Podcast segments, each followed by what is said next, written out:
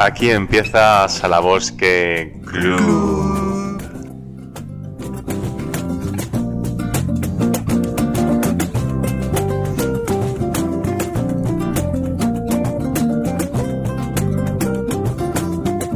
De las más populares, hablaba ya antes de la, de la, de la procesión del Viernes Santo por la mañana, eh, que ha traído eh, increíbles personalidades también durante todos los años. Podemos hablar que por el Museo Salcillo ha pasado eh, doña Emilia Pardo, Bazán, Carmen Conde, bueno, personalidades de la época, escritores, políticos, etcétera, y que venían a Murcia precisamente a ver las imágenes de Salcillo, que eh, el valor es incuestionable.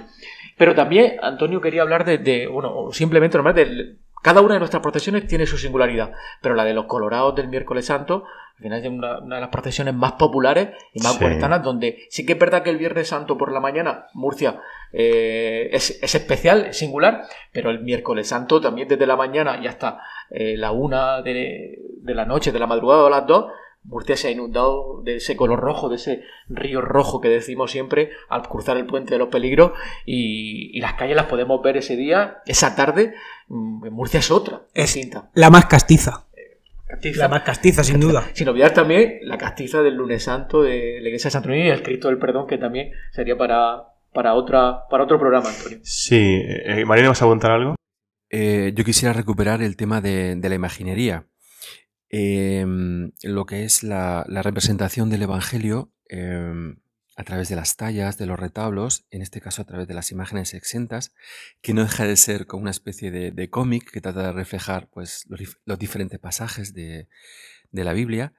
Y, y- y lo quería decir a colación porque con la visita del museo de, de- al Museo de los Colorados, al estar tan distribuidas eh, o tan bien distribuidas las tallas eh, a lo largo de las salas, te permite, Ah, Sí, sí, sí. Entonces eh, te permite pasar, eh, como he dicho antes, eh, entre esas figuras y te fijas en las expresiones de, las tallas, cómo miran a, Jesús, cómo se miran entre ellos, miradas de complicidad, miradas de, cariño, miradas de sospecha.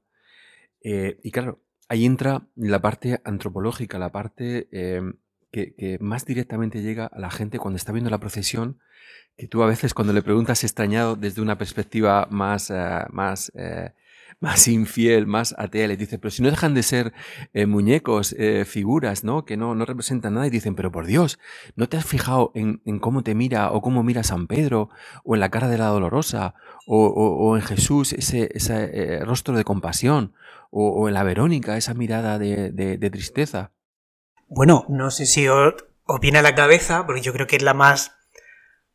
No sé si la más famosa, pero a mí siempre ha sido la que más me ha llamado la atención, el beso de Judas, Sí, sí. en la, en la obra de Salcillo. Y eso. Mira, eh, un segundo antes, antes de que no- nos sigas comentando, José, porque me lo, me lo has puesto, eh, viene justo al caso. Eh, rápidamente, le cuento la anécdota. Hicimos una- un intercambio de Erasmus hace, hace unos años, y entonces pues, hacemos un meeting, venían profesores, nosotros viajamos y venían profesores aquí, ¿no? Y yo fui uno de los encargados, junto con otro compañero, de enseñar en Murcia, ¿no? Hacer un breve recorrido por Murcia. Y lo llevamos a el Museo Salcillo, que está en, en San Andrés. Y, y habían pues italianos, eh, polacos, bueno, polacas porque eran dos compañeras, eh, turcos, eh, eh, húngaros, eh, eran varias nacionalidades, ¿no?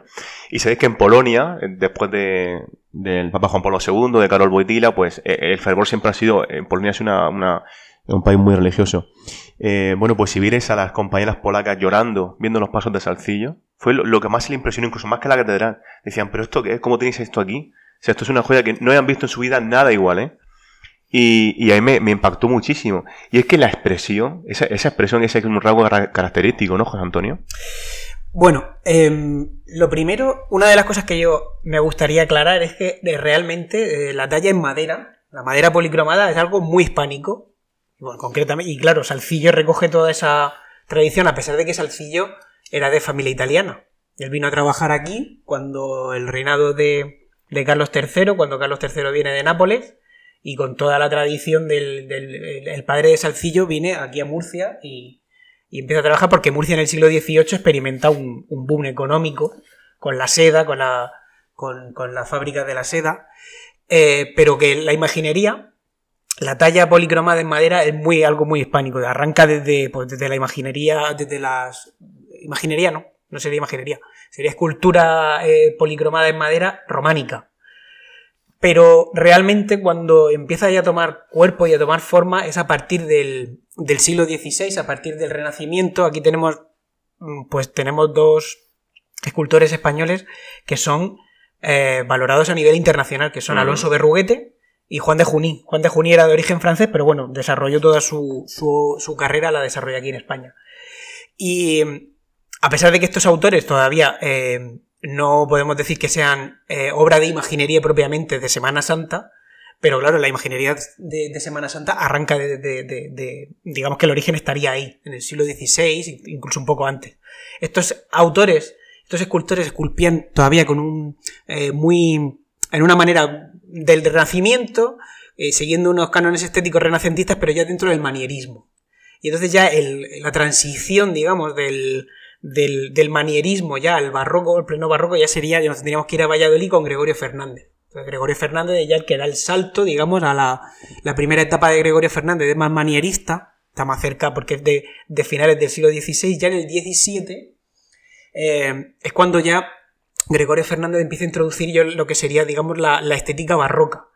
Y claro, dentro de la estética barroca, pues el, eh, es fundamental la llamada atención al espectador, que es lo que estaba comentando Mariano, de, de que eh, el espectador se fije sobre todo, pues, pues hablando de la Semana Santa, en el sufrimiento de Cristo, eh, fijarse en eh, marcar bien ese tipo de, de, contenidos para que el espectador, para llamar la atención poderosamente del espectador. Sí, quizá ya pasa de, el recogimiento ya a la espectacularidad. Exactamente, porque además hay que tener en cuenta que, que estamos hablando de una etapa en la que la mayor parte de la población era analfabeta. Entonces, claro, para conocer muy de cerca el, el Evangelio, pues lo mejor era eh, precisamente las tallas, ¿no? La, la, escultura. Y eso hace también que en España se desarrolle mucho la escultura de bulto redondo y la, escultura exenta. Porque en otros países se siguió con la tradición de que la escultura estuviera muy unida a la arquitectura. Eso viene de época medieval, donde nosotros no podemos eh, pensar, por ejemplo, es casi casi implanteable pensar en una escultura románica que no esté inserta, que no esté dentro del, del ámbito arquitectónico. No existe esa idea del escultor de, de, esculpir algo que esté propiamente, digamos, exento fuera de la, de, del marco arquitectónico y que tú le puedas dar la vuelta, ¿no? Para entendernos fácilmente. Entonces, la escultura, los escultores españoles, debido también, entre otras cosas, pues a la tradición de la imaginería, ya empiezan a, a tallar esa, esa escultura mm, exenta totalmente eh, fuera de lo que sería el ámbito arquitectónico. Y entonces mm, se desarrolla mucho en este país. De hecho, eh, si vosotros os fijáis, escultura en madera del siglo XVI o del XVII es difícil encontrar fuera de nuestro país. Em, de hecho, siempre que se piensa en la, en escultura barroca se piensa en Bernini, se piensa en otros eh, se piensa en autores franceses, pero es todo mármol, o mármol, o el bronce, pero la escultura de madera es propiamente española. Y luego, a partir ya del 17, en el 18 también empieza a aparecer algo que es muy característico, que son las eh, tallas de vestir. Las que solamente se esculpe la cabeza, se esculpe solamente a lo mejor las manos, unas extremidades, y el resto de la talla se viste, eso se ve mucho también en la Semana Santa andaluza. Aquí eh, señalar una anécdota y es cuando eh, mi madre, que todavía tiene esa mentalidad adolescente de, curiosear, eh, en este caso debajo de, de una talla, ni más ni menos que la Virgen de la Fuensanta, se asoma por debajo del manto y ve que son dos travesaños cruzados, que realmente la Virgen como tal es solamente un poquito del tronco, la parte de arriba y, y la cabeza, con el cabello y la tiara, etcétera. Claro, eh, como vosotros estáis comentando, aquí son figuras 60. Aquí eh, la visión es de 360 grados eh, y además completamente, desde el, pelo de, la cabeza, el último pelo, hasta el dedo del pie. Y claro, en el caso de mi madre, esa, vamos a decir, fe inquebrantable mm, se resquebraja un poquito al darse cuenta de que es una representación. se ha salido de, de ese esquema de, visión, de ese vínculo directo de talla, imagen, eh, realidad, fe, eh, vínculo con esa figura divina. Están exentos, eh, exactamente con lo que hablaba José Antonio, es que es necesario que estén así porque si además tienen que ser teatralizados en la calle, el espectador, el, que está observando las procesiones, tiene que, ver, tiene que verse de todos los ángulos Entonces, esa manera de hacerla exenta al final se convierte como una, una especie de obra de teatro, de ahí también mm, la dificultad de generar un tipo de obras de ese, de ese calibre, sobre todo en aquellas en las que aparecen bueno, pues muchas figuras. Podemos hablar del lavatorio, pues podemos hablar del lavatorio de González Moreno, ahora podemos hablar también de González Moreno, el escultor eh, de Aljucer, pero también de Salcillo, con esa, con la, la, Santa Cena o la oración en el huerto. ¿eh? Y antes hablabais también del prendimiento, el conocido en Murcia como el beso de Judas, con, en, un mismo trono, con las dos escenas, una, la traición de Judas a, Jesús, y por otro lado, San Pedro mm, descargando el, brazo sobre uno de los soldados. Pues son dos escenas que tienen que estar exentas y que tienen que ir buscando esa teoría para poder catequizar al final en las calles. Recuerda, Ricardo, que tuvimos un compañero en el instituto que tenía un padre escultor. Sí, Pepe Hernández, a ver si el, otro día comentaba con, con, mi hermano precisamente me dijo que había estado en el taller de, en la casa de Pepe Hernández eh, viéndolo trabajar, ¿no? Eso es un lujo. Y bueno, de aquí mandamos un, saludo a nuestro compañero a, Pepe Hernández, eh, profesor de lengua y literatura. Y, y bueno, pues a ver si su padre algún día eh, contactamos con él y, y bien pasarse por el programa y ilustrarlo, ¿no? Sería, sería, vamos. Sería una, una magnífica idea, Antonio. Traer a. Estaríamos, sería un privilegio. Eh, aparte, aparte es muy, es muy buena gente, yo creo que seguro que no hacen hueco. Y quería traer aquí también a, al debate eh, este imaginero y escultor eh, reconocido como hijo predilecto de la ciudad de, mi pueblo natal, de Guadalupe, Francisco Liza, que también hacía tallas de Semana Santa hay una hay una diferencia eh, estética. José, aquí quería incidir, eh, al margen de lo que ha comentado Ricardo, de que no deja de ser un pequeño teatro, ¿no? Todo ese desfile de, figuras, de tallas representando eh, escenas del Evangelio. Quería incidir en esa parte de, festividad que tiene la Semana Santa murciana, ¿no? Que en comparación con otras Semanas Santas de España, que son más austeras. Bueno, hablando de eso, em, yo retomo con, Gregorio Fernández, porque con Gregorio Fernández, eh, digamos, la, imaginería castellana es donde toca su, cima. Y, es verdad que luego, eh, cuando observan la, talla de Gregorio Fernández, es lo que, lo que le está transmitiendo a la gente es el sentimiento barroco de, expresar la humanidad. Bueno, una de, de las esculturas más famosas de Gregorio Fernández es la, la, la Magdalena, que, está en el Museo de Escultura, de, el Museo Nacional de Escultura.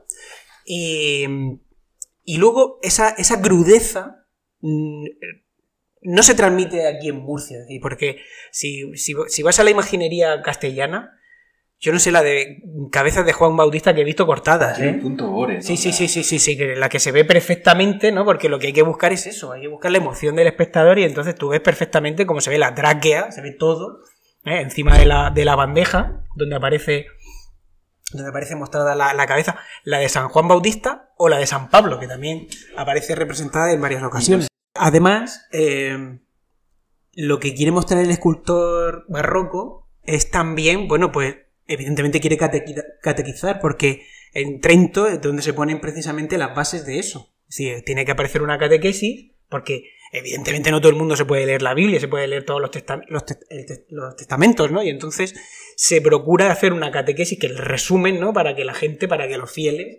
eh, pues sepan a dónde, a qué atenerse, ¿no? Entonces pasa del recogimiento a lo que es la, espectacularidad.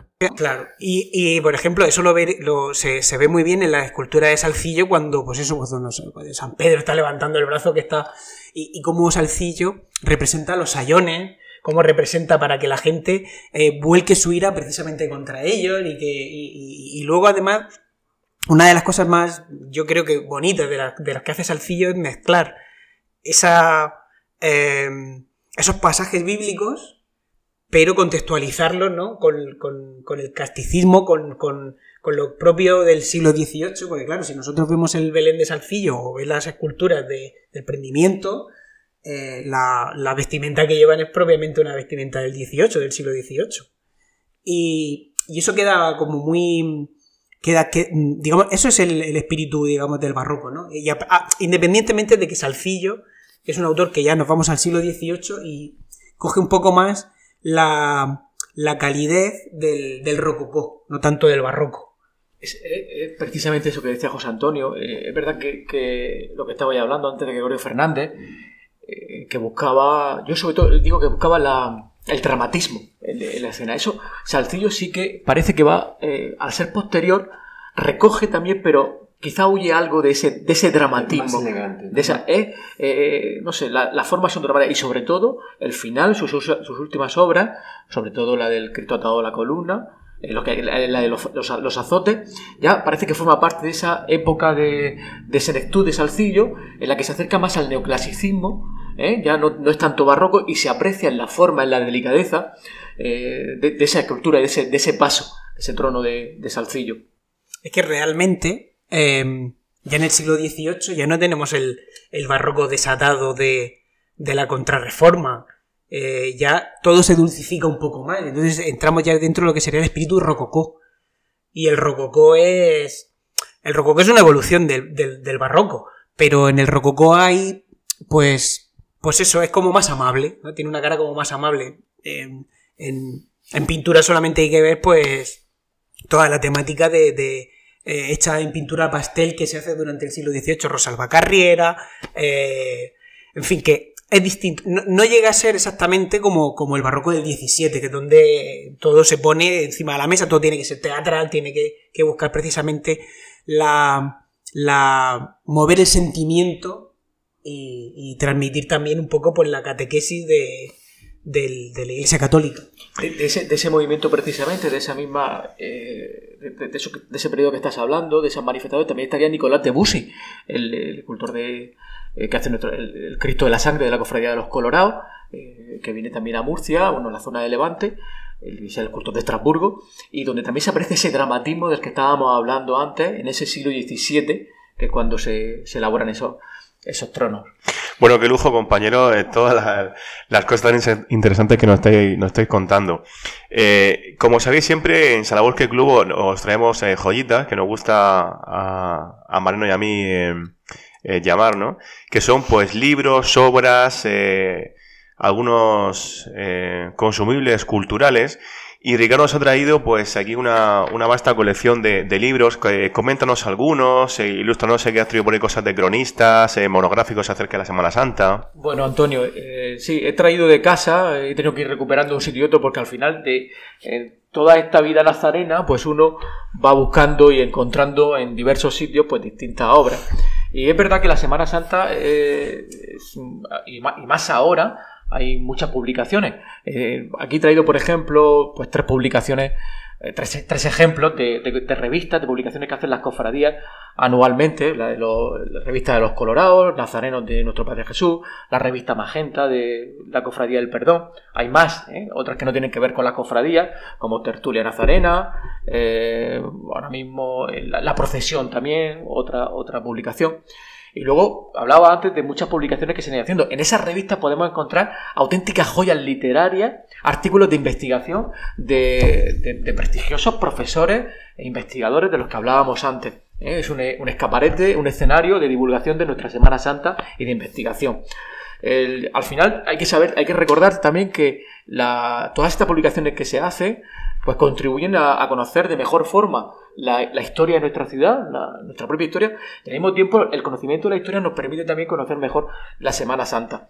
Tengo por aquí también, fíjate, encontraba por, por casa el- la obra de, de, de Carlos Balcácer eh, Mabor, que es el, eh, fue cronista eh, oficial de, de la, de- de la ciudad de Murcia, que se llama Semana Santa del Azahar. Muchos, ahora que no estoy escuchando, sabrán perfectamente a lo que me refiero. Es una recopilación de artículos de tipo periodístico, en donde, bueno, pues con una prosa, eh, bueno, pues, eh, no sé qué, muy, muy, muy florida, eh, con mucho detalle, pues nos va contando, dándonos pinceladas de cada una de las procesiones que, que componen nuestra Semana Santa. Y luego en 2005 también tengo por aquí, salió la obra de, de nuestro cronista también de la ciudad, de Antonio Botías, el periodista. Eh, no hace falta presentación de Antonio Botías, el, que se llama Murcia Pasión en Semana Santa. Y, y recogiéndola también eh, y viéndola, al comparar las dos obras, me llamaba la atención que el formato de cada una de ellas, la de Carlos Valcárcel y la de Antonio Botías, son muy similares, eh, con, con un color eh, blanco como roto, con el, con el color eh, morado, propio también de la Semana Santa. Una se llama Murcia Pasión de Semana Santa, Antonio Botías, y la otra de Semana Santa del Azahar. ¿Eh? Y, bueno, quería traerlas porque me parecía que, bueno, esa, eh, una habría seguramente como cronista esa Semana Santa del año eh, prácticamente creo que es 57 o 58 y la de 2005 podría cerrar perfectamente esta historia de los cronistas sobre la Semana Santa, que siguen escribiéndose y siguen haciéndose, pero me parecía interesante. La obra de Antonio Botías, eh, para cualquier amante de la Semana Santa de Murcia, es muy recomendable. También eh, hay bastantes datos, pero con una prosa también pues, preciosista y, muy atractiva al lector. Hay también, eh, termino Antonio, con otra publicación que tenía 100 años de procesiones en Murcia, que fue editada por el Cabildo Superior de Cofradía.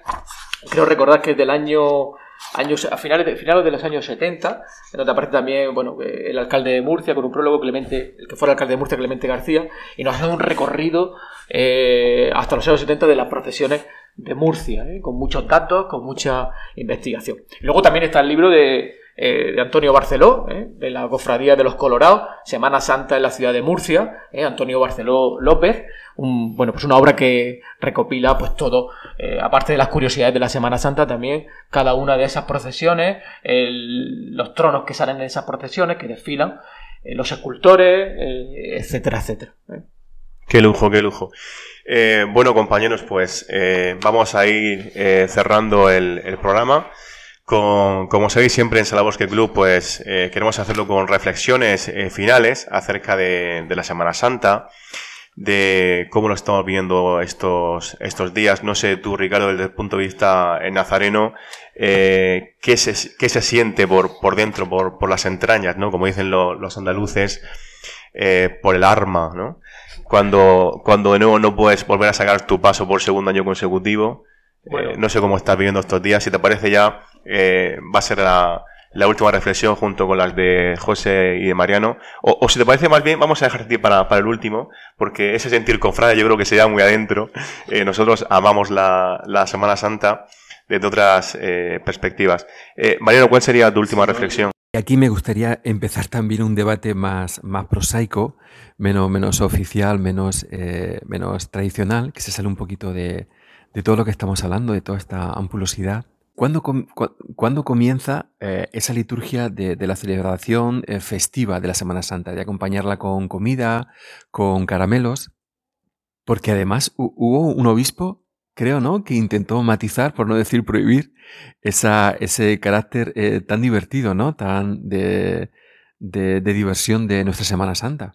So, sobre el tema de, de la comida, de, de los caramelos, eh, yo he escuchado, he escuchado muchas cosas y, y, yo no sé si hay datos exactos, yo creo que es un poco, hay, hay leyendas e historias que cuentan, ¿no?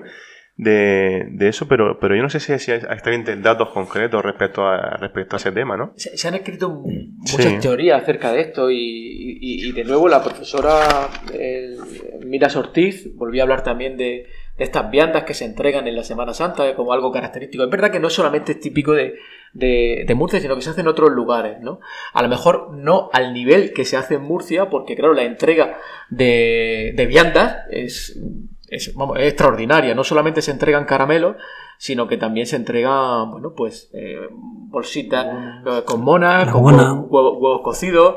Eh, lo muy típico también en Murcia que se entrega también habas. ¿eh? Mm. En, en, los lazareros que portan los pases. Eh, habas, eh, habas huertanas murcianas, pero fíjate, Ricardo, que, que, una cosa que se me ha pasado, el, el tema del peso, que no, no lo hemos comentado, ¿no? El tema del peso de los pasos, no sé en cuánto están, 1500, 2000 kilos, no sé exactamente. Pues estamos, dependiendo de las cofradías y dependiendo de, de, los tronos, pues hay variación. De, hablamos a lo mejor de tronos que pueden estar en torno, pues no sé, a los 200, 300 kilos y otros que podrían estar hablando de unos 2000 kilos. Claro. ¿Y, tiene que ver con eso el, el, el tomar esa, eh, Entonces, esa comida para un, poder una, aguantar toda la procesión, un, tanto los pasos como... Una de las teorías que se habla es que los huertanos que sacaban las procesiones en Murcia, sacaban los tronos, eh, que por cierto no hemos hablado tampoco, porque claro, al final el tiempo nos come Antonio, el, la, importancia de los gremios en la ciudad y cómo son ellos los portadores de esos, de esos tronos al final. Bueno, es que eh, las, horas, las largas horas desde que venían de la huerta hasta la ciudad a sacar los tronos, las largas horas que estaban procesionando y el esfuerzo que hacían al cargar esos tronos tan pesados, pues necesitaban eh, tener esos alimentos para poder cargar fuerza y se los echaban directamente dentro de la túnica. Que de ahí a lo mejor pudiera derivar a que lo que sobraba o en algún momento entregaran, pues también. Otros cuentan que era una especie de, hablábamos de lo de la penitencia antes, y, eh, de aquellos que habían eh, voy a entrecomillarlo, si me permitís, engañado, los comerciantes que habían engañado con el pesaje en algunos de los productos, pues esa, esa al salir de Semana Santa, lo que hacían era como mm, devolver ese engaño que habían hecho a, a la ciudadanía que estaba presenciando la Semana Santa. Pero fíjate, incluso en, los propios caramelos, en las pastillas de caramelo, muy típicas en Murcia, incluso se han escrito, no sé si eso lo, recordáis, se han escrito muchas. Sí, sí. Mm, varios versos. Sí, los, poemas, las citas de los de los típicos eh, caramelos estos como de palo alargado, envueltos, ¿no? El caramelo de gin. El caramelo de gin. Oye, pues, pues sabéis que yo coincidí en, eh, con un compañero que hacía caramelos de en era eh, cuando trabajé en Ellín y hacía caramelos de, Semana Santa, se dedicaba, eh, Y luego, bueno, en relación a lo que contaba en cuanto a los, al, al, al retirar esa tradición tan murciana y tan arraigada de la entrega de caramelos, pues sí, hubo algún obispo, no, no, recuerdo ahora mismo eh, el nombre, pero sí que es verdad que se, se, se generó en torno uh, a esa decisión una polémica muy grande que al final acabó en nada, porque quitarle eso a, la Semana Santa murciana era quitarle un, bueno, algo muy importante y que, que al final lo, inunda todo. Eso forma parte de nuestra Semana Santa. Decía antes Antonio, los textos literarios, fíjate, algunos he traído por aquí también algunos, algunos versos que aparecen en esos caramelos. Alguno que decía así como, viva Murcia por sus pasos, viva por la dolorosa, viva por los calameros, por los caramelos y por otras muchas cosas. O este que decía, eh, las procesiones de Murcia son dignas de admiración porque te dan caramelos de fresa, menta y limón. muchos de ellos. Hablaba antes también, perdona Antonio, del peso de, de, los tronos, ¿eh? que lo cargan los, nazarenos estantes. Eh, eh, podríamos hablar también mucho de esto. sabemos que los tronos de Murcia pues tienen un andar peculiar. antes hablaba de la singularidad de la Semana Santa murciana y una de ellas es el andar de los tronos.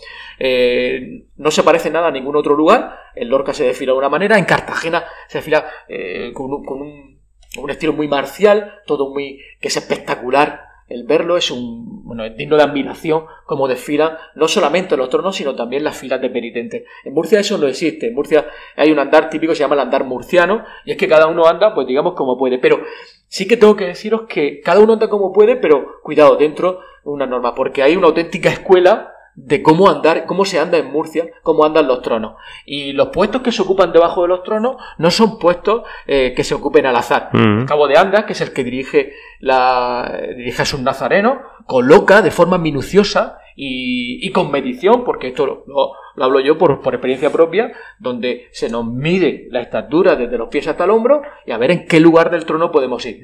¿eh? En algunas procesiones eh, los puestos no están asegurados en el trono, sino que se van dando en función de lo que el cabo de anda establezca. Entonces, pues tenemos, en función de las distintas alturas, varios puestos. Tenemos hablando de la tarima, del trono, y luego las varas. Y las varas, además, hay distintas posiciones. Tenemos hablando de la punta de vara, del cepo o del tronco de vara, en función del tamaño de los nazarenos. Y ojo a esto también porque cada uno, además, tiene una función concreta dentro de la procesión, dentro del desfile. No se puede andar por andar, no puedes colocar a cualquiera en cualquier sitio, sino que cada uno tiene una, eh, una función dentro del desfile, no solamente cuando vamos desfilando en línea recta, sino que también cuando se, se, se hacen curvas en las distintas calles. Es digno ver eh, algunos de los tronos de nuestra Semana Santa en Murcia desfilar y, dar esas curvas, eh, como viran. Mm, sí. auténticas calles estrechas. Por calles imposibles. Imposible, con ese peso. Y aquí quería, mm, querría comprometer un poquito a Ricardo, y es, eh, ¿cuál es la posición de la, de la mujer en el mundo nazareno? Pues mira, Mariano, es, muy interesante eso que estás planteando, porque además fijaros que estoy citando muchas veces a la, profesora eh, Mira Ortiz, porque ella también habla de la mujer en la Semana Santa. La mujer en la Semana Santa solo cabe como penitente. ya no cabe solo como penitente, ya se ha abierto. Hay tronos en los que desfilan, eh, en Murcia además, desfilan mujeres, ¿eh? y, van cargando el trono las mujeres.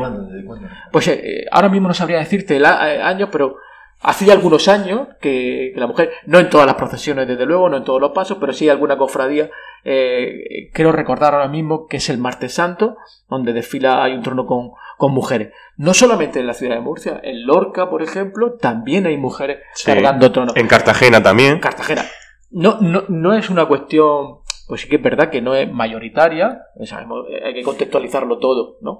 Pero sí que es verdad que las cofradías, pues poco a poco, pues van abriéndose. Finales del siglo XX.